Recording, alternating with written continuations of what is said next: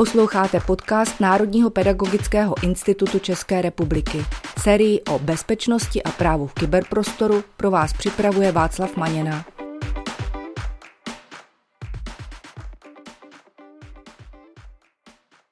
Vítám vás u dnešního dílu na téma Proč se učitelé bojí umělé inteligence, který jsme pro vás připravili s Pavlem Matějíčkem. Pavle, vítej. Zdravím tě Václave a zdravím i vás, naši posluchači. Dobrý den.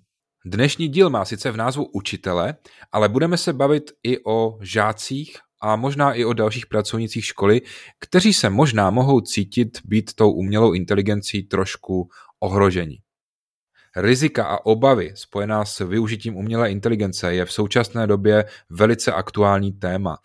Například Spojené státy ve spolupráci s Evropskou unii pracují na zavedení dobrovolného souboru pravidel pro umělou inteligenci. Akademie věd České republiky vydala velice užitečnou publikaci ve formátu PDF eh, o tom, jestli se máme bát umělé inteligence. Hodně autorů se věnuje rizikům umělé inteligence ve školství. Odkazy na všechny tyhle užitečné články a další zdroje najdete v popisu našeho podcastu. My jsme si pro dnešní díl, Pavle, připravili reálné dotazy učitelů, které oba dostáváme, které se právě týkají různých obav a úvah nad riziky umělé inteligence ve škole. Takže Pavle, s čím se nejčastěji potkáváš? Je toho hodně Václavé a nejčastější věci, které jsem osobně slyšel od učitelů, tak vezmeme si je postupně. Jo. Ten první, který potkáváme v tom, že děti v tom budou psát úkoly, tím bych to jako možná utnul, děti v tom budou psát úkoly. Jo.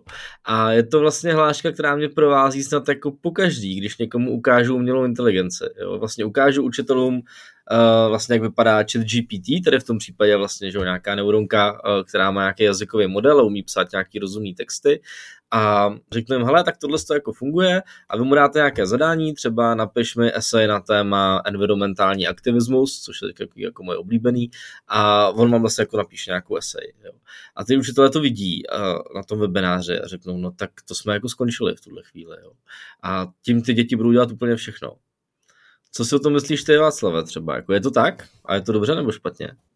To je velice široké téma. Možná, že klidně bychom tomuhle tématu mohli věnovat několik podcastů, takže já to řeknu velice stručně. Já si myslím, že v tomhletom ranku to není zas nic nového. Když se podíváme pár, možná měsíců zpátky, tak jsme čelili hodně podobným problémům, jakože třeba ty děti eh, využívají internet k tomu, aby za ně udělal nějaký referát. Prostě to dítě bezmyšlenkovitě vzalo první věc, kterou když hodilo do Google, tak mu ten vyhledávač ukázal, udělalo Ctrl-C, Ctrl-V a tady to máš učiteli. Když potom přišla pandemie, tak už byly takové ty první zárodky umělé inteligence, když třeba matikáři zadali nějaký úkol a děti využili umělou inteligenci k tomu, aby ten úkol třeba jim to spočítalo. Takže já si myslím, že tady nám trošičku uniká to jádro problému proč to ty děti dělají, proč podvádějí. To není smyslem našeho podcastu a to nějak asi hodnotit, ale já jim zkrátka říkám dvě věci. Zamyslete se nad tím, proč to ty děti vlastně dělají a jestli třeba to zadání toho úkolu opravdu v dnešní době, tak jak ho dáváte, dává smysl. Mně například v tomhle ta umělá inteligence strašně pomáhá, protože já už mám takový, bych řekl, reflex, že když si třeba dělám přípravu na tu hodinu nebo toho úkolu, tak eh, automaticky to třeba zadám té umělé inteligenci a přemýšlím o tom, jestli to, co mi ta umělá inteligence vyhodí, eh, tak jestli vlastně bych to přijal jako učitel, jako úkol. Jo? Tím pádem eh, zase přemýšlím o tom, jak třeba přeformulovat to zadání, aby naopak to dítě bylo nucené klidně, řeknu takovéhle silné slovo, tu inteligenci využít ale zároveň, aby tím zadáním bylo jakoby podníceno to, že to dítě bude kriticky analyzovat odpověď té umělé inteligence. Takže já třeba říkám, porovnejte to třeba s vaším názorem, porovnejte to s tím, o čem jsme se bavili ve škole. V téhle souvislosti, když jsme u těch zadání, tak jim říkám druhou věc těm učitelům. Tohle vám najednou nevadí, protože oni ti učitelé jsou fascinovaní často tím, že když jim ukážu třeba na nějakém školení, tady můžete vygenerovat písemku, tady můžete vygenerovat uh, přípravu na hodinu. A oni řeknou, je, to je skvělý, to, to, je, to je bezvadný. A to jim najednou nevadí. Uh, je to takový, bych řekl, věčný boj, ale řekl bych, že ten boj už je tady jako s námi dlouho a je to součást té učitelské profese, prostě analyzovat, jestli ty úkoly, které dávám, tak jestli prostě dávají smysl a jestli by to třeba nešlo jinak. Je to ale velice těžké a já to vůbec nějak nezlehčuju a já sám jsem si k tomuhle musel projít hodně dlouhou cestou. Já úplně souhlasím. Já si taky myslím, že to je, nechci říkat jako chyba špatného zadání, nicméně to zadání tam hraje určitě velkou roli. Zároveň se potkávám i s tím samým typem a nutí mě to říct slovo jako pokrytectví, jo.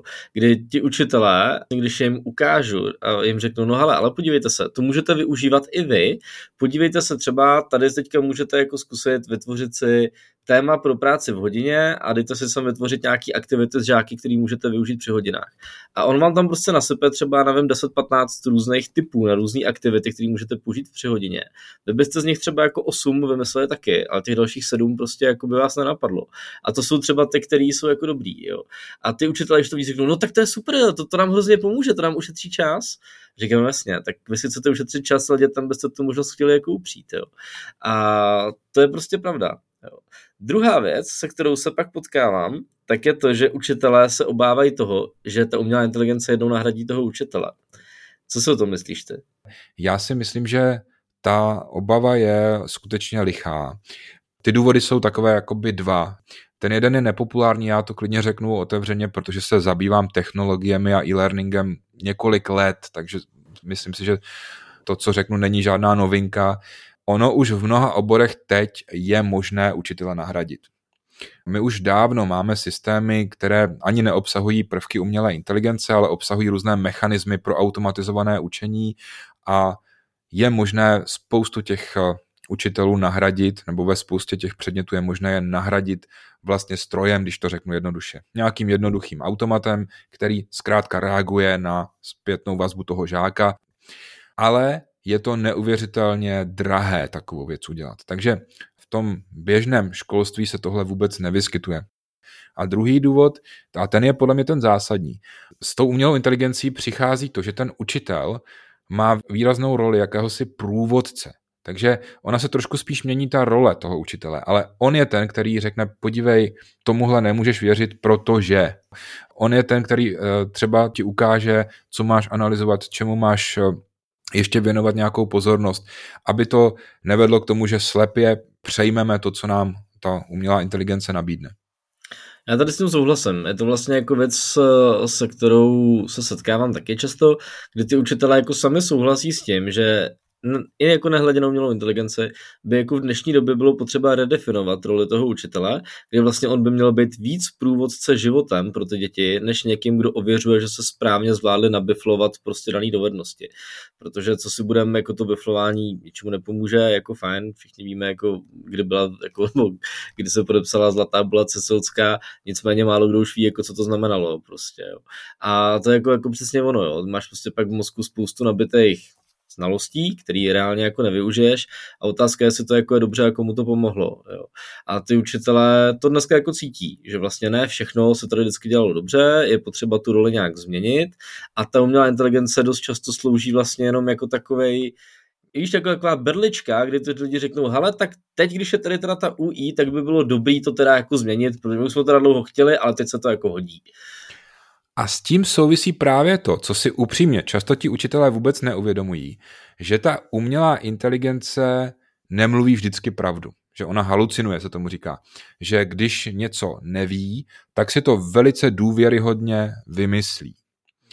A právě ověřování informací a kritické myšlení a všechny tyhle věci, které teď víme, že jsou důležité a věděli jsme to ještě předtím, než přišla umělá inteligence, tak všechny tyhle kompetence bych řekl, že nabídou ještě víc na významu. Takže učitelé se rozhodně nemusí bát o svoji práci, ale možná, že budou muset trošičku změnit svoji roli.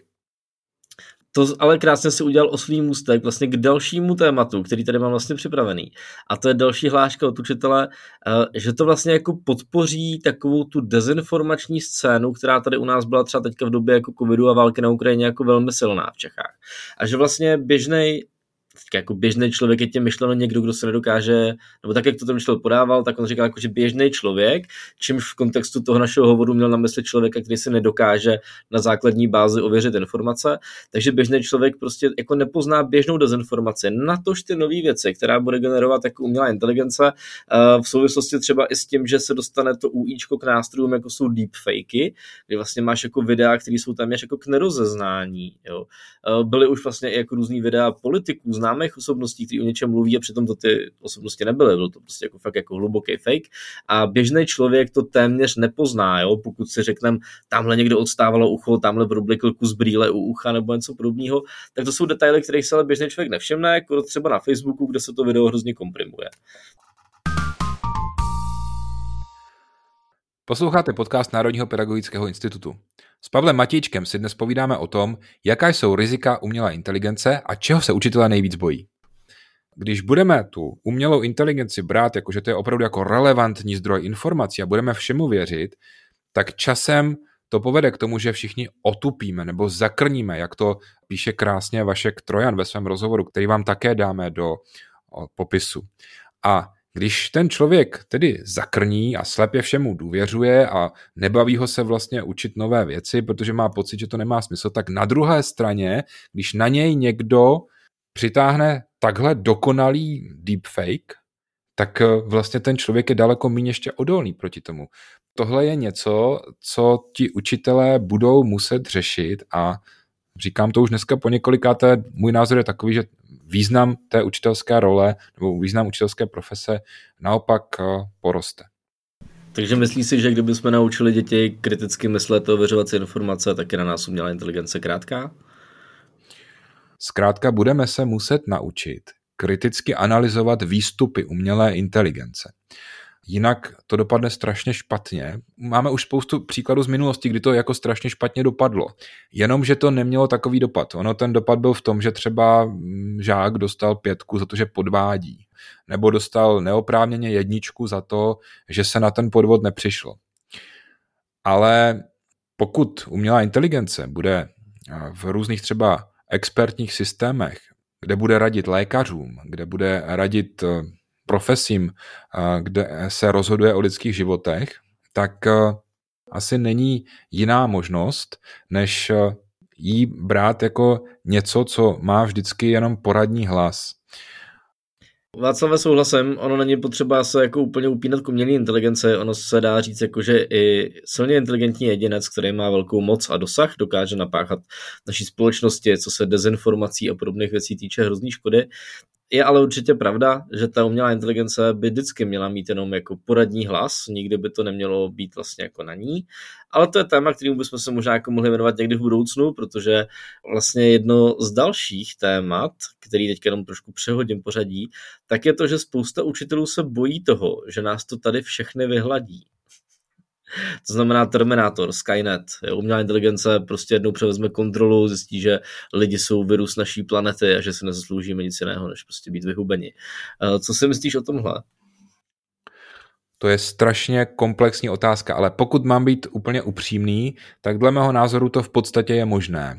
Eh, je to možné ve dvou takových režimech, pokud eh, bychom vůbec nic jako neregulovali a skutečně nechali všechno vyvinout v nějaký naprosto autonomní systém, který si pak dojde k naprosto asi nejspíš logickému závěru, že to lidstvo je pro tu planetu vlastně to nejhorší věc a takže to třeba zkusí nějak to lidstvo regulovat nebo ho bude eliminovat, tak eh, to asi klidně možné taky nějak je, ale eh, moje reálná obava eh, je že to právě bude někomu radit, ta umělá inteligence. A že ti lidé se budou rozhodovat na základě té umělé inteligence jako tupě, že zakrníme, jak to píše ten Vašek Trojan. A myslím si, že právě s tímhle tím jako učitelé musíme už teď eh, bojovat. Tomu se hned vrátíme. Já jenom tadyhle k téhle části taky doplním myšlenku. Jasně, lidi jako zasloužíme si za to, co jsme tady napáchali, určitě něco, asi ne teda úplně vyhladit, ale nějaká vhodná forma regulace, nenásilná, by asi nebyla jako od věci.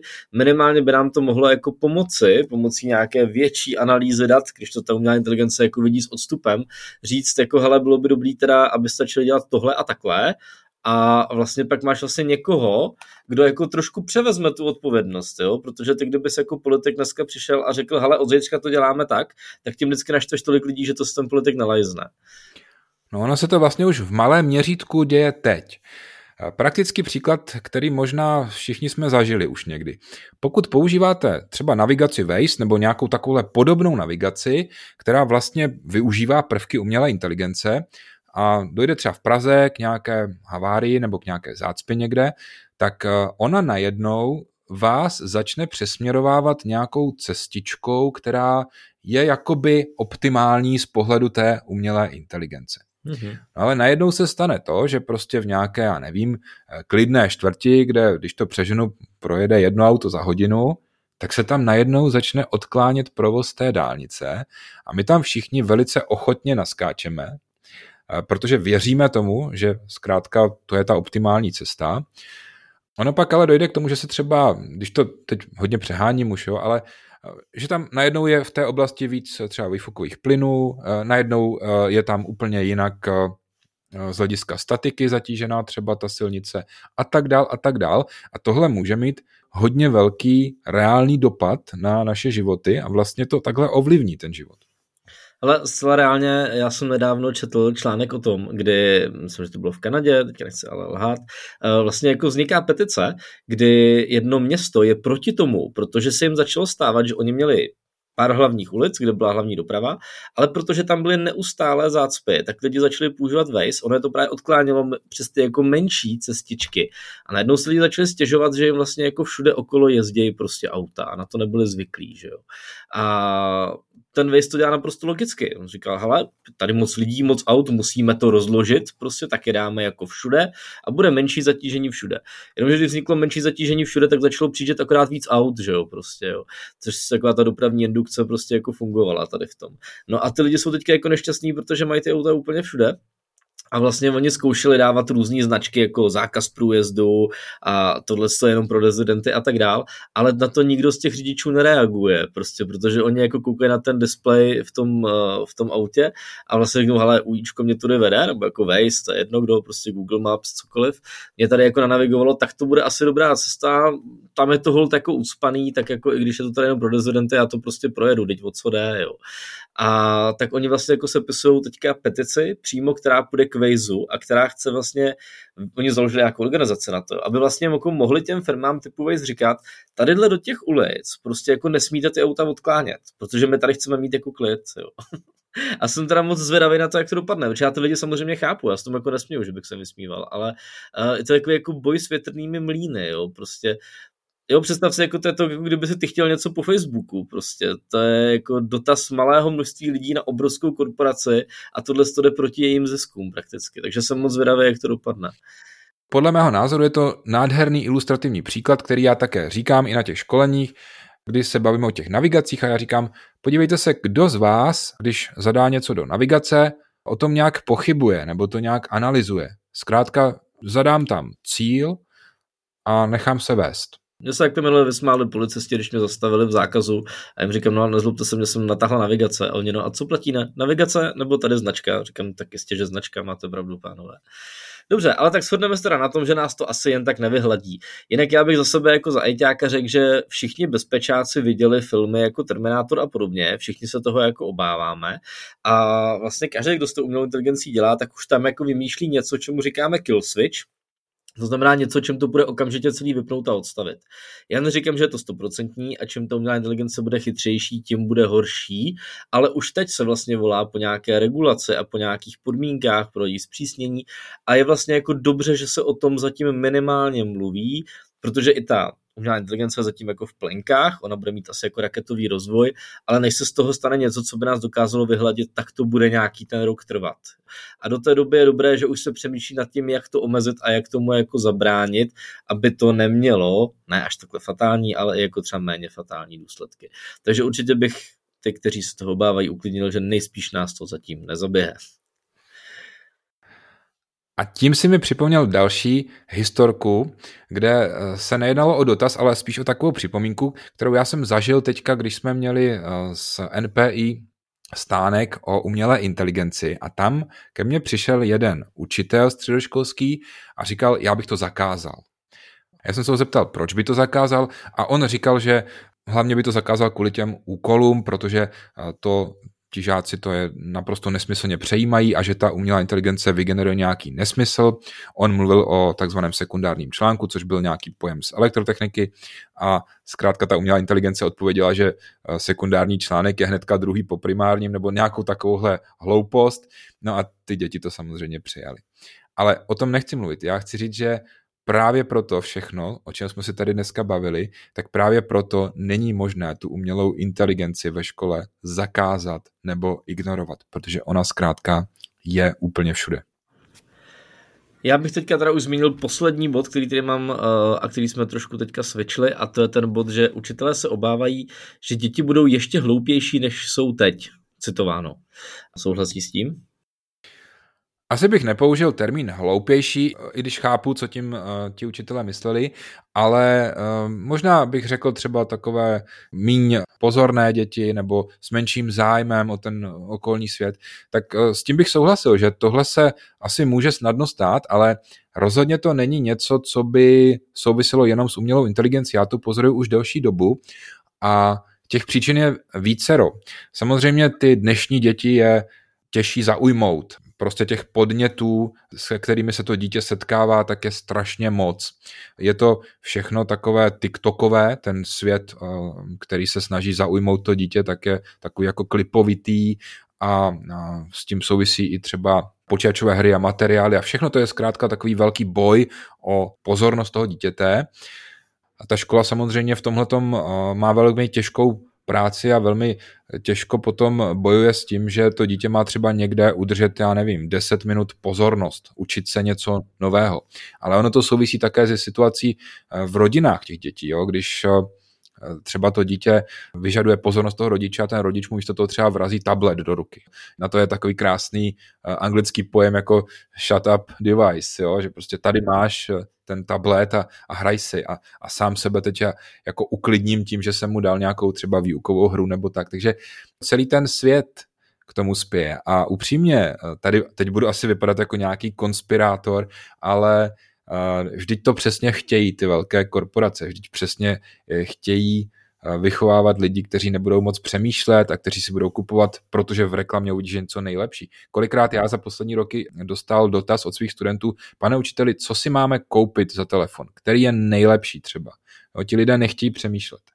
Takže ono, ten tlak na to, aby jsme hloupli, když to řeknu, tak cítím, že je jakoby velký a tady ta role té školy je strašně náročná já tím taky jako nechci být konspirátor, ale já jsem se o tom dneska bavil s dětma. A vlastně jsem říkal něco podobného, jako říkáš teďka ty Václave. Jo. Já jsem říkal, říkám, děti, představte si, že máte v mobilu, ale jsem vzal do ruky nějaký Android, co tady mám na testování. A říkal jsem, hele děti, eh, podívejte se, je 11.27 jo, a mě od rána přišlo 190 notifikací a já jsem 52krát otevřel telefon.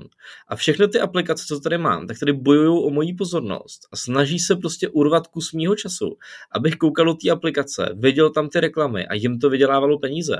To prostě jako nemá jiný cíl, jo, tohle. To fakt nemá za úkol spojovat lidi a dělat tady dobrotu. To prostě každá ta firma, jejíž apku máte v telefonu, tak prostě musí generovat zisk svým akcionářům a investorům, kteří do toho narvali hrozný miliardy. A oni ten zisk potřebují, i kdyby nechtěli. Jo. A to prostě tam bude pořád. Jo. A umělá inteligence, neumělá inteligence, tohle je věc, se kterou dneska lidi nedokážou pracovat. A otázka, co s tímto UI udělá. Jo. Jestli jako to bude věc, díky který se třeba my i naučíme jako kritičtěji myslet, ověřovat si informace a začneme bádat nad tím, proč to tak je a proč v tom světě žijeme tak, jak žijeme, anebo jestli nás to tady jednou oprávněně vyhladí. čímž bych možná uh, pozitivně ukončil svůj monolog a tento díl podcastu. Takže za mě, já všem učitelům přeju, aby se uměli inteligence nebáli, aby se s ní seznámili. Budete mít v popisu podcastu super typy, různý odkazy na různé práce uh, a různé články od velkých osobností, kteří se tomu věnují. Zkuste tam načerpat inspiraci. Eh, nebojte se toho, jako se báli lidé strojů a potom pálili stroje, ale jediný, k čemu to reálně povede, je, že ten váš zaměstnavatel efektivně využije ten váš pracovní čas a díky umělé inteligenci zvládnete akorát víc práce, což je podle mě jako jediný praktický důsledek. Takže myslím si, že moc zaměstnání nezanikne. Maximálně se jako trošku rozšíří to pole působnosti, naopak vzniknou nová a určitě bych se o práci učitele nebál. Naopak. A já mám ještě na závěr jedno takové přání nebo jednu radu pro kolegyně a kolegy. Já sám se umělou inteligencí zabývám strašně moc, ale můžu vám říct, že není možné studovat všechny nástroje a studovat všechny metodiky a všechny dokumenty, které se umělé inteligence ve školství týkají. Takže pokud máte pocit, že to nestíháte nebo že to není v lidských silách, tak ano, není to v lidských silách a není to nic špatného. Ale my budeme moc rádi, když nám napíšete, co by vás právě třeba z oblasti umělé inteligence ještě zajímalo. Je to tak, pište a hlavně nás dále poslouchejte. Děkujeme a budeme se těšit u příštího dílu naslyšenou. Naslyšenou.